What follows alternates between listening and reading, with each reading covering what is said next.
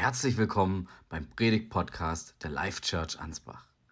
Wir hoffen, dass die nächsten 30 Minuten dich inspirieren, über Gott und deinen Glauben neu nachzudenken und neue Schritte zu wagen. Menschen können so grausam sein. Ich vermute, jeder von uns kennt dieses Gefühl, in der einen oder anderen Situation so richtig verkackt zu haben. Kein schönes Gefühl, oder? Doch dann noch von anderen bloßgestellt zu werden, das macht es definitiv nicht besser. Hören wir nun eine Geschichte, wo aber genau dies passiert ist. JC hielt eine Rede und viele Menschen waren versammelt, um ihn einfach reden zu hören. Plötzlich drängten sich ein paar wichtige Personen nach vorne. In ihrer Mitte steht eine junge Frau, die nicht viel mehr anhat als ein gerade geschlüpftes Küken. Die Rede von Jay-Z ist längst unterbrochen. Innerhalb von Sekunden wird die junge Frau ähm, in die Mitte der Zuhörer gestellt. Dort, sie jeder sehen konnte. Sie ist gerade auf frische Tat beim Ehebruch erwischt worden. Ein Entkommen war für sie nicht möglich. Und ich vermute, das war der niedrigste, der demütigste Moment in ihrem Leben. Von den Männern, die sie dorthin gebracht hatte, wurde sie behandelt wie Dreck. Nicht viel wert, eines Menschen nicht würdig. Keiner interessierte sich für sie. Keiner interessierte sich für die Hintergründe. Keiner fragte, wie es zu diesem Ehebruch kam, ob es ihr leid täte, was die Rolle des Mannes dabei war. Niemand wollte wissen, was sie zu sagen hatte. Nein, die Männer zeigten mit dem Zeigefinger auf sie und fragten JC, was soll mit ihr geschehen? Sollen wir so wie früher üblich steinigen? Bevor wir jetzt die Geschichte weiterhören, möchte ich euch was verraten. Die Geschichte, die ich erzähle, die ist schon richtig. Die steht sogar schon in der Bibel. Wir lesen davon in Johannes 8, ab Vers 1 zunächst bis Vers 9. Jesus aber ging zum Ölberg. Früh am Morgen war Jesus wieder im Tempel. Das ganze Volk versammelte sich um ihn. Und er setzte sich und begann zu lehren. Da kamen die Schriftgelehrten und die Pharisäer mit einer Frau, die beim Ehebruch ertappt worden war. Sie stellten sie in die Mitte, sodass jeder sie sehen konnte. Dann wandten sie sich an Jesus, Meister, sagten sie, diese Frau ist eine Ehebrecherin. Sie ist auf frischer Tat ertappt worden. Mose hat uns im Gesetz befohlen, solche Frauen zu steinigen. Was sagst du dazu? Mit dieser Frage, Frage wollten sie Jesus eine Falle stellen, um dann Anklage gegen ihn erheben zu können. Aber Jesus beugte sich vor und schrieb mit dem Finger auf die Erde. Als sie jedoch darauf bestanden, auf ihre Frage eine Antwort zu bekommen, richtete er sich auf und sagte ihnen, wer von euch ohne Sünde ist, der soll den ersten Stein auf sie werfen. Dann beugte er sich wieder vor und schrieb auf die Erde. Von seinen Worten getroffen, verließ einer nach dem anderen Platz.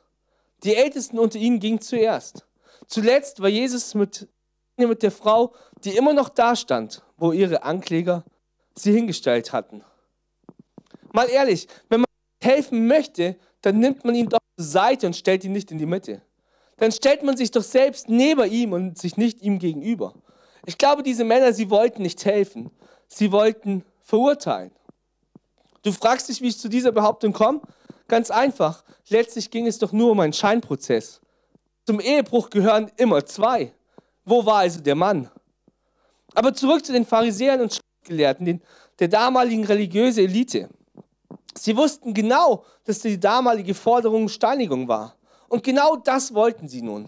Ihre Haltung können wir mit Regelion, nein, kein Schreibfehler, Regelion. Es geht ihrer Meinung nach um Regeln und genau so können wir ihre Haltung nennen. Es geht immer um richtig oder falsch.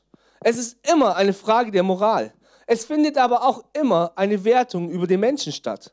Sünde wird gleichgesetzt damit, dass die Person dreckig, schmutzig, ja schlimm ist. Das Werten führt im zweiten Schritt zum Richten. Eine Zeigefingermentalität führt zum Verurteilen.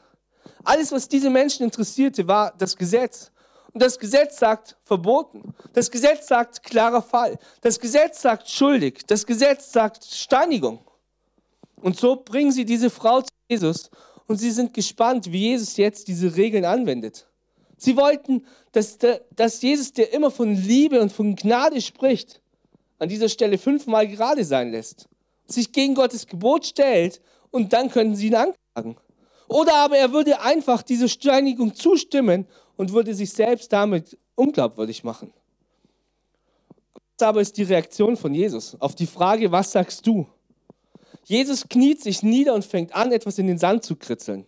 Es ist das einzige Mal, dass wir davon lesen, dass Jesus etwas schrieb. Und natürlich drängt sich da dann die Frage auf, ja, was schrieb er denn genau? Einige behaupteten, er schrieb die Sünden der Anklagenden in den Sand. Ich glaube aber, er schrieb Namen da rein. Warum? In Jeremia 17 heißt es ab Vers 12 und 13, von Anfang an ist der Ort unseres Tempels ein herrlicher hoher Thron. O Herr, du bist Israels. Alle, die dich verlassen, werden beschämt werden und jene, die sich von dir abwenden, der Namen wird in den Staub der Erde geschrieben werden. Denn sie haben den Herrn, die Quelle des lebendigen Wassers, verlassen. Zunächst aber fragten die Pharisäer und Schriftgelehrten hartnäckig weiter. Und rhetorisch brillant antwortet Jesus, wer ohne Sünde ist, werfe den ersten Stein. Ohne Sünde meint hierbei nicht die vollzogene Tat, sondern nein, schon der Gedanke daran, sündigen zu wollen. Dieser kurze Impuls, den man vielleicht sogar im Folgenden noch, noch ablehnen wird, dass man sagt, ich setze es nicht um. Allein dieser Gedanke reicht schon aus, dass man Jesus sagt, hey, du bist nicht mehr ohne Sünde. Von den Männern war keiner da, der den Stein werfen durfte. Und bringen wir es an dieser Stelle auf den Punkt. Wenn es Gott allein um Religion ginge, dann hätte er etwas tun müssen. Schließlich war Jesus doch selbst der Sohn Gottes ohne Sünde. Er hätte den Stein werfen müssen. Wenn es darum ging, dass jeder Regelverstoß sofort Konsequenzen zu folgen hat, dann hätte er die Steine aufheben und werfen müssen. Aber ganz ehrlich, in deinem Leben geht es nicht primär um Moral. Es geht darum, ob du aufblühst, ob Dinge, die dich und andere zerstören, in deinem Leben Raum haben oder ob du zum Segen für anderen werden kannst. In der Geschichte hören wir, dass die Anklagenden jedenfalls gegangen sind. Und der Einzige, der übrig blieb, war derjenige, der selbst ohne Sünde war. Jesus war der Einzige, der das Recht gehabt hätte, diesen Stein zu werfen. Und die Frau steht im vollen Bewusstsein ihrer Schuld jetzt vor ihm. Und sie wusste, er hat das Recht, sie zu steinigen. Hast du dich an dieser Stelle mal gefragt, warum ist die Frau noch hier? Ich, Jesus hat sich doch, nachdem er geantwortet hat, wieder gebückt und Dinge in den Staub geschrieben, die Leute sind rausgegangen. Warum ist die Frau nicht einfach mitgegangen? Warum ist sie geblieben?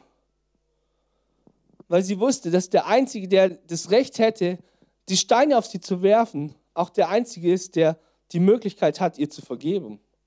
Denn egal wohin sie gehen würde, die Sünde, sie würde mitgehen.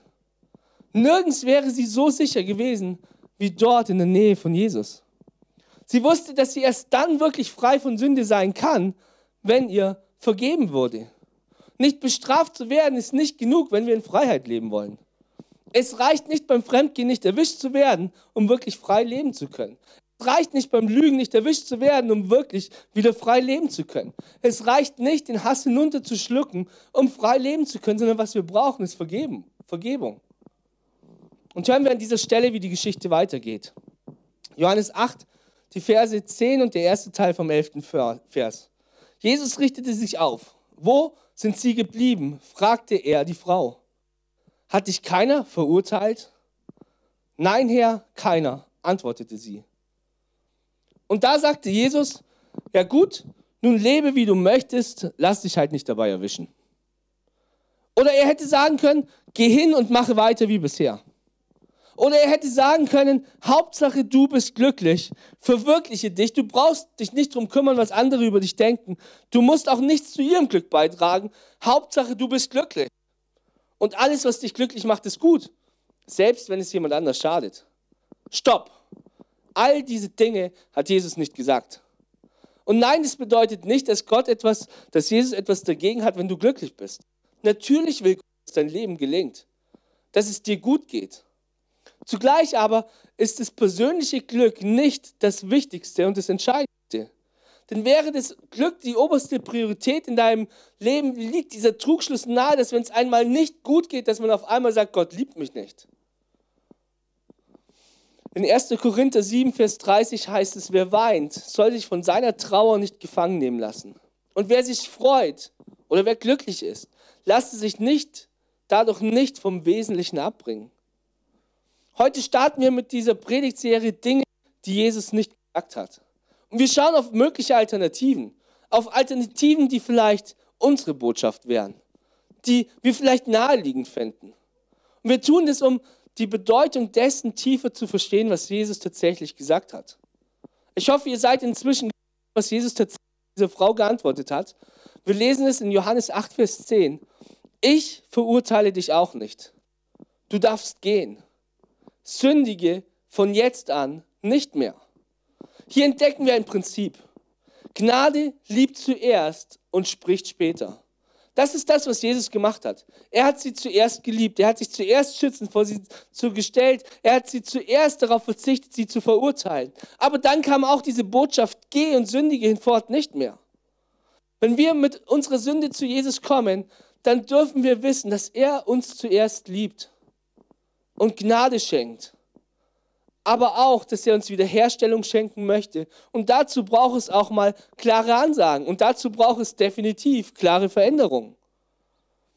Aber wir dürfen uns darauf verlassen, wir werden zuerst geliebt und dann spricht Jesus. Denn Jesus starb zuerst zu uns und jetzt redet er mit uns. Ich glaube, das, was wir in, diesen, in dieser Geschichte lernen können, ist, der sicherste Ort für einen Sünder ist dort zu sein, wo Jesus ist. Beispiel Nummer zwei. Wir richten unseren Blick auf eine Person, die eine enorme Bedeutung auf dieser Erde hatte. Jesus sagte einmal, dass niemand, der von einer Frau geboren wurde, größer wäre als er. Ja, als er noch im Mutterleibe war, erkannte er den Messias, der noch im Bauch seiner Mutter war. Er taufte in der Wüste als Umkehrruf und Vorbereitung für den Messias. Er durfte Jesus taufen. Erleben, wie eine Taube auf Jesus herabkam. Er durfte eine Stimme aus dem Himmel hören, wo es hieß, das ist mein Sohn, über den ich mich sehr freue. Es gab keine zweite Person, die sich so sicher sein durfte und konnte, dass Jesus der verheißene Messias war, wie Johannes der Täufer. Eines Tages aber wurde Johannes der Täufer festgenommen, da er Herodes Antipas kritisiert hat, weil er die Frau seines Bruders heiratete. Und dort, in diesem kalten, schrecklichen Ort, kam Johannes auf einmal Zweifel in den Kopf. Ich weiß nicht, ob es daran nahm, dass er sich dachte, ich muss doch stets glücklich sein, und es passt gerade so gar nicht zu der Situation und zu diesem Ort, wo ich mich wiederfinde. Aber was Fakt ist, es kam Zweifel in seinen Gedanken. Und so schickte er eine seiner Jünger zu Jesus hin und ließ ihn fragen, bist du der, der kommen soll, oder müssen wir auf einen anderen warten? Hören wir zunächst auf Jesu Antwort. Jesus gab ihnen zur Antwort, geht zu Johannes und berichtet ihm, was ihr hört und seht. Blinde sehen, Lahme gehen, Aussätzige werden geheilt, Taube hören, Tote werden auferweckt, den Armen wird gute, Gottes gute Botschaft verkündigt. Und glücklich zu preisen ist, wer nicht an mir Anschluss nimmt. Jetzt fragen wir zurecht, was hat das zu bedeuten? Ich glaube, Jesus legt in diese Antwort so viel hinein, aber wir müssen zwischen den Zeilen lesen, um sie besser zu verstehen. Und das war damals für die Juden viel leichter als für uns heute. Aber ich möchte uns mit hineinnehmen in einen Gedanken, welche sieben Werke von dem Messias erwartet wurden, die der Prophet Jesaja vorhergesagt hatte. Und diese sieben Werke waren quasi der Prüfstein für Menschen, die für sich beanspruchten, der Messias zu sein.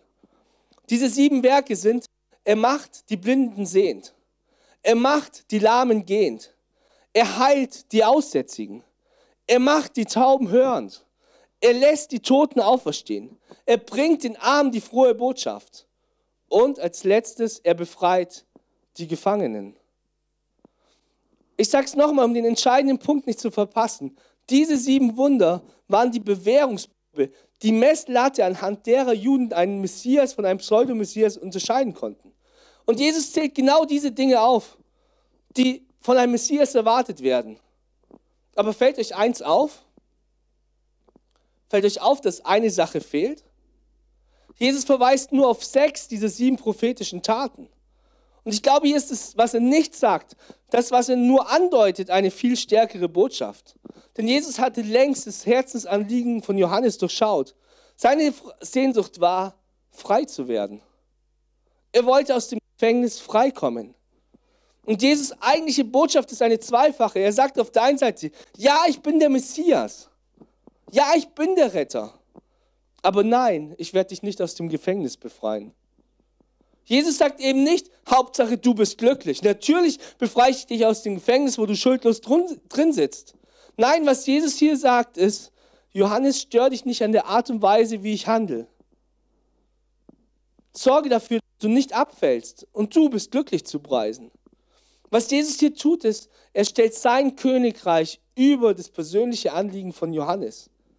Und ganz ehrlich, dasselbe kann auch uns passieren. Auch wir kommen in Situationen, wo wir Gottes Plan nicht verstehen können. Und wir sind herausgefordert, ihm zu vertrauen, seine Anliegen an erste Stelle zu setzen. Und wir werden erleben, dass wir am Ende gesegnet davon herauskommen werden. Spätestens dann, wenn wir die Ewigkeit mit ihm verbringen werden. Mich begeistert es, wenn ich auf Jesu Leben schaue, wenn ich sehe, wie er Menschen heilt, wie er sie befreite, wie er Menschen rettete, wie er kulturelle Grenzen überwand, wie er die Welt nachhaltig veränderte, wie er den Menschen Gott vor Augen geführt hat, wie er Tote auferweckte, wie er Menschen ihre, zurück, ihre, ihre Würde zurückgab, wie er sich Zeit für Einzelnen nahm, wie er selbst Kinder segnete und seine, mit seiner Liebe beschenkte, wie er betete und Gottes Kraft da war. Und bei all dem blieb er ohne Sünde, ohne Stolz, ohne Falsch.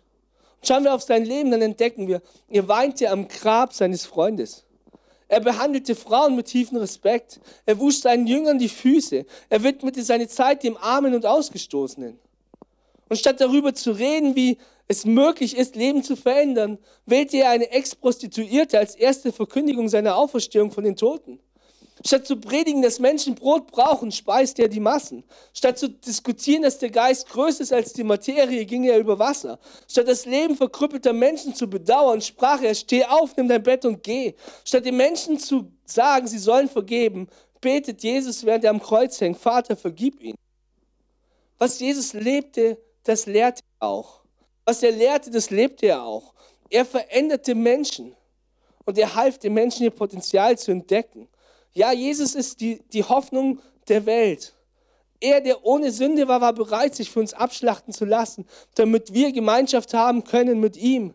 Und diese Rettung, die können wir nur geschenkt bekommen. Das können wir uns nicht verdienen.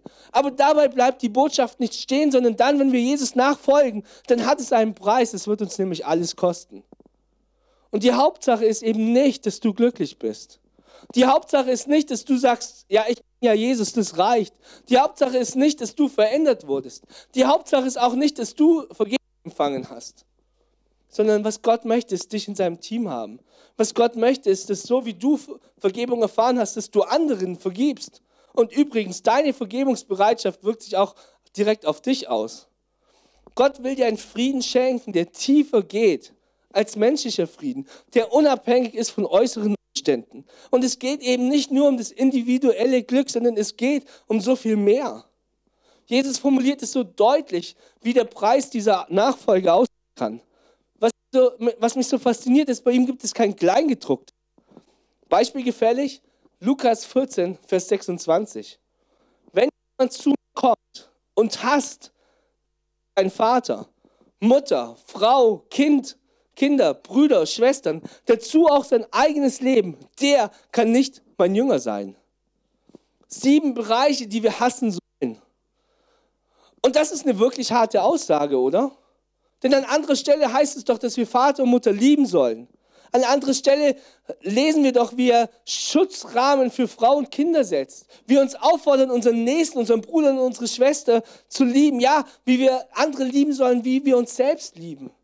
Und die Frage ist natürlich, wie ist das zu verstehen? Wieso sagt er hier, dass wir Vater, Mutter, Frau, Kinder etc. hassen sollen? Und dass wir sonst nicht seine Jünger sein können? Dieses Wort, das hier im Griechischen steht, heißt Miseo. Hassen, mit Hass verfolgen, verabscheuen. Aber es kann auch übersetzt werden mit weniger lieben. Im Alten Testament finden wir eine Textstelle, wo dieses Wort auch verwendet wird, das uns beim Verstehen helfen kann. 1. Mose 29, die Verse 30 und 31. So ging Jakob auch zu Rahel ein und hatte Rahel lieber als Lea. Also Klammer auf, ja, Rahel liebte er mehr, aber Lea liebte er schon auch. Und er diente bei ihm noch weitere sieben Jahre. Als aber der Herr sah, dass Lea ungeliebt, wir können auch übersetzen, zurückgesetzt, wir können sogar übersetzen, gehasst war, machte er sie fruchtbar. Rahel aber war unfruchtbar. Zwischen diesen zwei Versen, auf der einen Seite sagt er, ja, ähm, Lea liebte er auch und im nächsten Moment redet er davon, Lea ist gehasst. Und hier finden wir auch dieses Wort Miseo. Und eigentlich können wir es so formulieren, Miseo heißt weniger lieben. Jesus verleiht seiner Forderung Nachdruck im typisch hebräischen Denken, indem er sagt, deine Liebe zu Gott soll so groß sein, dass deine Liebe zu deiner Frau, zu deinen Kindern, zu deinem Mann, zu deinen, deinen Verwandten, zu dich selbst, die immer noch da sein soll. Aber sie soll deutlich tiefer sein, sodass es schon fast ausschaut, wie wenn es Hass wäre. Was er eigentlich sagt ist, Jesus muss die Nummer eins in deinem Leben sein. Jesus soll die oberste Priorität haben. Ihn sollst du lieben, so stark und so groß, dass alles andere nur wie ein billiger Abglanz dieser Liebe ausschaut. Das ist das, was dieses Wort Mission sagt. In dem Buch Leben mit Vision eröffnet Rick Warn das erste Kapitel mit den Worten, es geht nicht um dich. Was er mit dieser Aussage meint, können wir mit einer Illustration veranschaulichen. Angenommen, man nimmt einen Fisch und legt ihn an den Strand. Was passiert? Die Kiemen öffnen sich. Die Schuppen trocknen aus. Und ist der Fisch glücklich? Nein. Wie macht man jetzt diesen Fisch glücklich? Indem man ihn mit einem Berg Geld überhäuft? Indem man ihn auf einen Strandkorb liegt und eine Sonnenbrille aufsetzt? Indem man ihn eine Ausgabe des Playfish bringt? Indem man ihn ein Martini reicht? Indem man ihn ähm, zweireihige Flossen und Schuhe aus Menschenhaut kleidet? Nein, all das wird ihn nicht glücklich machen. Das funktioniert nur, wenn man ihn zurückbringt in sein Element. Wenn man ihn wieder ins Wasser trägt. Ein Fisch wird nie im Strand glücklich werden, weil er einfach nicht für den Strand geschaffen ist. Und ebenso werden wir niemals vollkommen glücklich werden als Menschen auf dieser Erde, weil wir einfach nicht für diese Erde erschaffen wurden. Wir wurden erschaffen für die Gemeinschaft mit Gott. Und ja, wir erleben Momente der Freude. Wir dürfen Blicke auf das Licht erhaschen. Ja, hoffentlich gibt es Momente, sogar Tage des Friedens. Aber all das ist nur nicht unser eigentliches Element sondern wir sind dazu geschaffen, Gemeinschaft mit Gott zu haben und unser Leben auf ihn auszurichten. Augustinus sagte, du hast uns zu dir hingeschaffen und unsere Seele ist, Seele ist ruhelos, bis sie Ruhe findet in dir. Hauptsache, du bist glücklich. Nein, das hat Jesus nie gesagt. Christsein geht auch nicht alleine. Im Neuen Testament finden wir 58 Einanderbefehle. Dort heißt es zum Beispiel, wir sollen einander lieben, herzlich miteinander umgehen, einander achten, einander annehmen, um Gott dadurch zu ehren, einander ermahnen, füreinander sorgen. Hinzu kommt die Aufforderung, einander zu dienen und, und Lasten abzunehmen, sich einander in Liebe zu ertragen und zur Vergebung, sich unter, einander unterzuordnen, einander höher zu achten als sich selbst. Ermutigung soll miteinander geschehen, gegenseitiges Auferbauen und Ermutigen zu guten Merken. Damit nicht genug, einander die Sünden zu bekennen, füreinander zu beten, einander Gastfreundschaft zu erweisen und einander mit Demut zu begegnen. Wenn du jetzt glaubst, du kannst immer noch alleine Christ sein, ohne Brüder und Schwestern, ohne Gemeinde, viel Spaß damit. Aber angesichts dieser Fülle voneinander Befehlen scheint es mir eher als nicht möglich zu sein, als unterlassene Hilfeleistung. Schauen wir an dieser Bibelstelle eine, äh, an dieser Stelle eine Bibelstelle an, die auf den ersten The Blick gar nicht zum Thema passt. In 1. Thessalonicher 1, Vers 5 heißt es, denn unser Evangelium kam zu euch, nicht allein im Wort, sondern auch in der Kraft und in dem Heiligen Geist und in großer Fülle. Ihr wisst ja, wie wir uns unter euch verhalten haben um euretwillen.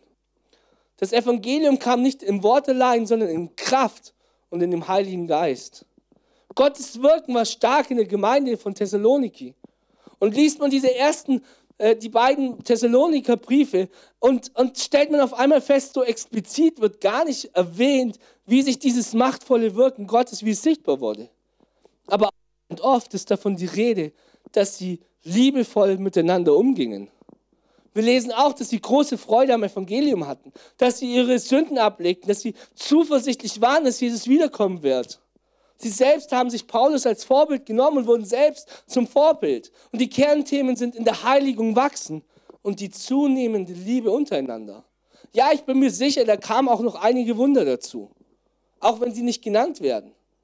Ich glaube aber doch, dass die entscheidende Komponente ist, was Gottes Wirken beeinflusst, ist A, die Sehnsucht danach auszudrücken, B, Raum zu schaffen um Gottes Wirken zuzulassen. Und C, und das ist, glaube ich, der Schlüssel, ein liebevoller Umgang untereinander. Wir lesen im fünften Kapitel des ersten Thessalonicher Briefs, dass wir uns gegenseitig trösten sollen, einander aufbauten, dass sie, sich, die, dass sie die Ängstlichen ermutigten, sich der Schwachen annahmen, einander Gutes taten. Böses soll nicht mit Bösen verglichen werden. Und in diesem Zusammenhang steht auch, löscht den Geist nicht aus. Es geht also nicht einfach nur um das persönliche Glück, sondern es geht darum, immer auch den anderen im Blick zu haben. Jesus sagt eben nicht, Hauptsache du bist glücklich, sondern ich verurteile dich auch nicht, du darfst gehen. Sündige von jetzt nicht mehr. Diese Stelle möchte ich euch von Damokles erzählen. Und es ist nicht sicher, ob er tatsächlich gelebt hat oder ob das nur eine Legende ist. Es wird jedoch gesagt, dass er Diener am Hof von Dionysius war. Und er war mit seinem Leben unzufrieden. Er beneidete den Herrscher und Tyrannen um dessen Macht und Reichtum. Und um ihm zu zeigen, wie vergänglich all der Reichtum und die Macht ist, lud der Herrscher Damokles zu einem Festmahl ein. Er hat ihn einen Platz an der königlichen Tafel an. Zuvor aber ließ er über den Platz von Damokles ein großes Schwert aufhängen, das lediglich an einen Rosshaar gehalten wurde. Als Damokles da, da saß und nach oben schaute und dieses Schwert bemerkte, war es auf einmal nicht mehr möglich, den Luxus zu genießen. Und schließlich bat er darum, die Annehmlichkeiten und die verbundenen Bedrohungen darauf verzichten zu dürfen. Weil er sagte, man weiß nie, wann dieses Haar reißt und dieses Schwert nach unten fällt. Und genauso ist es mit Sünde in unserem Leben. Über unserem Leben, Sünde heißt, dass so ein Damoklesschwert über unser Leben kreist. Und man nie weiß, wann der Faden reißt. Und wie genial wäre es oder wie genial ist es, wenn jemand dieses Damoklesschwert über unser Leben abhängt. Und genau das bietet Jesus uns an. Und dabei kommt es weniger auf den Start an, als vielmehr auf das Ende. Und so können wir von Archippus lernen. Übersetzt heißt Archippus Pferdeherr. Wie er zu diesem Namen gekommen ist, ist eine andere Geschichte. Wir wissen es nicht. Äh, wir lassen es auch mal lieber vor, äh, außen vor. Und vielleicht denkst du dir jetzt, Archippus habe ich noch nie gehört. Keine Sorge, kommt nur an zwei Stellen in der Bibel vor. In Philipp, Philemon 2 und in Kolosser 4, Vers 17. Und dennoch können wir über das wenige, was von ihm gesprochen wurde, können wir daraus lernen und praktischen Nutzen für unser Leben ziehen. Zunächst lesen wir davon, dass Archippus ein Mitkämpfer ist. Und das schaut an. Paulus nennt Archippus seinen Mitkämpfer. Und das war eine Auszeichnung. Nein, es wird nicht genau erwähnt, worüber dieser Kampf bestand, aber wir können davon ausgehen, dass bei Paulus es sich mit Gottes Reich und darum, darin zu kämpfen gehandelt hat. Und diesen Kampf, den gibt es noch bis heute. Und wir dürfen auch gemeinsam in diesem Glaubenskampf mit unseren Glaubensgeschwistern kämpfen. Und ja, der Teufel wird versuchen, alles dafür zu tun, dass sich das Evangelium nicht weiter ausbreitet. Er will es verhindert. Und da sind Menschen, Männer und Frauen gefragt, die wie Archippus mit Einsatz und Energie mitkämpfen. Kämpfen bedeutet, sich anzustrengen. Unser Leben als Christen ist kein gemütlicher Spaziergang, sondern es hat mit Engagement, mit Mühe ist es verbunden. Die Frage ist, bist du bereit, dich diesem Kampf zu stellen? Archippus jedenfalls tat es. Er sah den Apostel Paulus kämpfen und stellte sich ihm zur Seite. Und deshalb nennt die Bibel ihn einen Mitkämpfer. Aber wir hören auch von einer zweiten Eigenschaft. Archippus wird als Diener beschrieben. Er war nicht nur ein Kämpfer, sondern auch ein Diener. Gott hat ihm eine Aufgabe gegeben in seinen Dienst. Und davon heißt es im Kolosserbrief, sieh auf den Dienst, den du im Herrn empfangen hast, dass du ihn erfüllst dass du deinen Dienst erfüllst. Und darin liegt eine Warnung an Archippus, aber ehrlicherweise auch an dich und an mich. Archippus hat eine freundliche Ermutigung und Ermahnung nötig, nicht nur gut zu starten, sondern es auch gut ans Ende zu bringen. Und nein, wir wissen wieder nicht genau, wo der Schwachpunkt lag. Nehmen wir mal fünf mögliche Ursachen an. Vielleicht war Archippus einfach mit anderen Dingen beschäftigt und hatte keine Zeit mehr für seinen Dienst.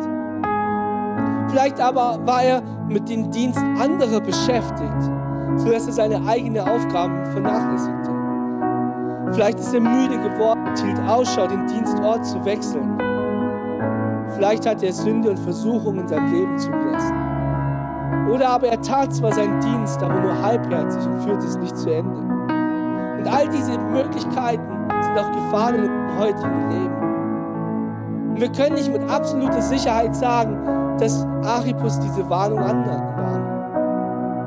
Doch wenn die Tradition recht hat und Archippus zum Bischof von der Gemeinde in Laodicea wurde, dann galt das Wort aus Offenbarung 3 auch ihm. Und dort heißt es, ich kenne deine Werke, dass du weder kalt noch warm bist.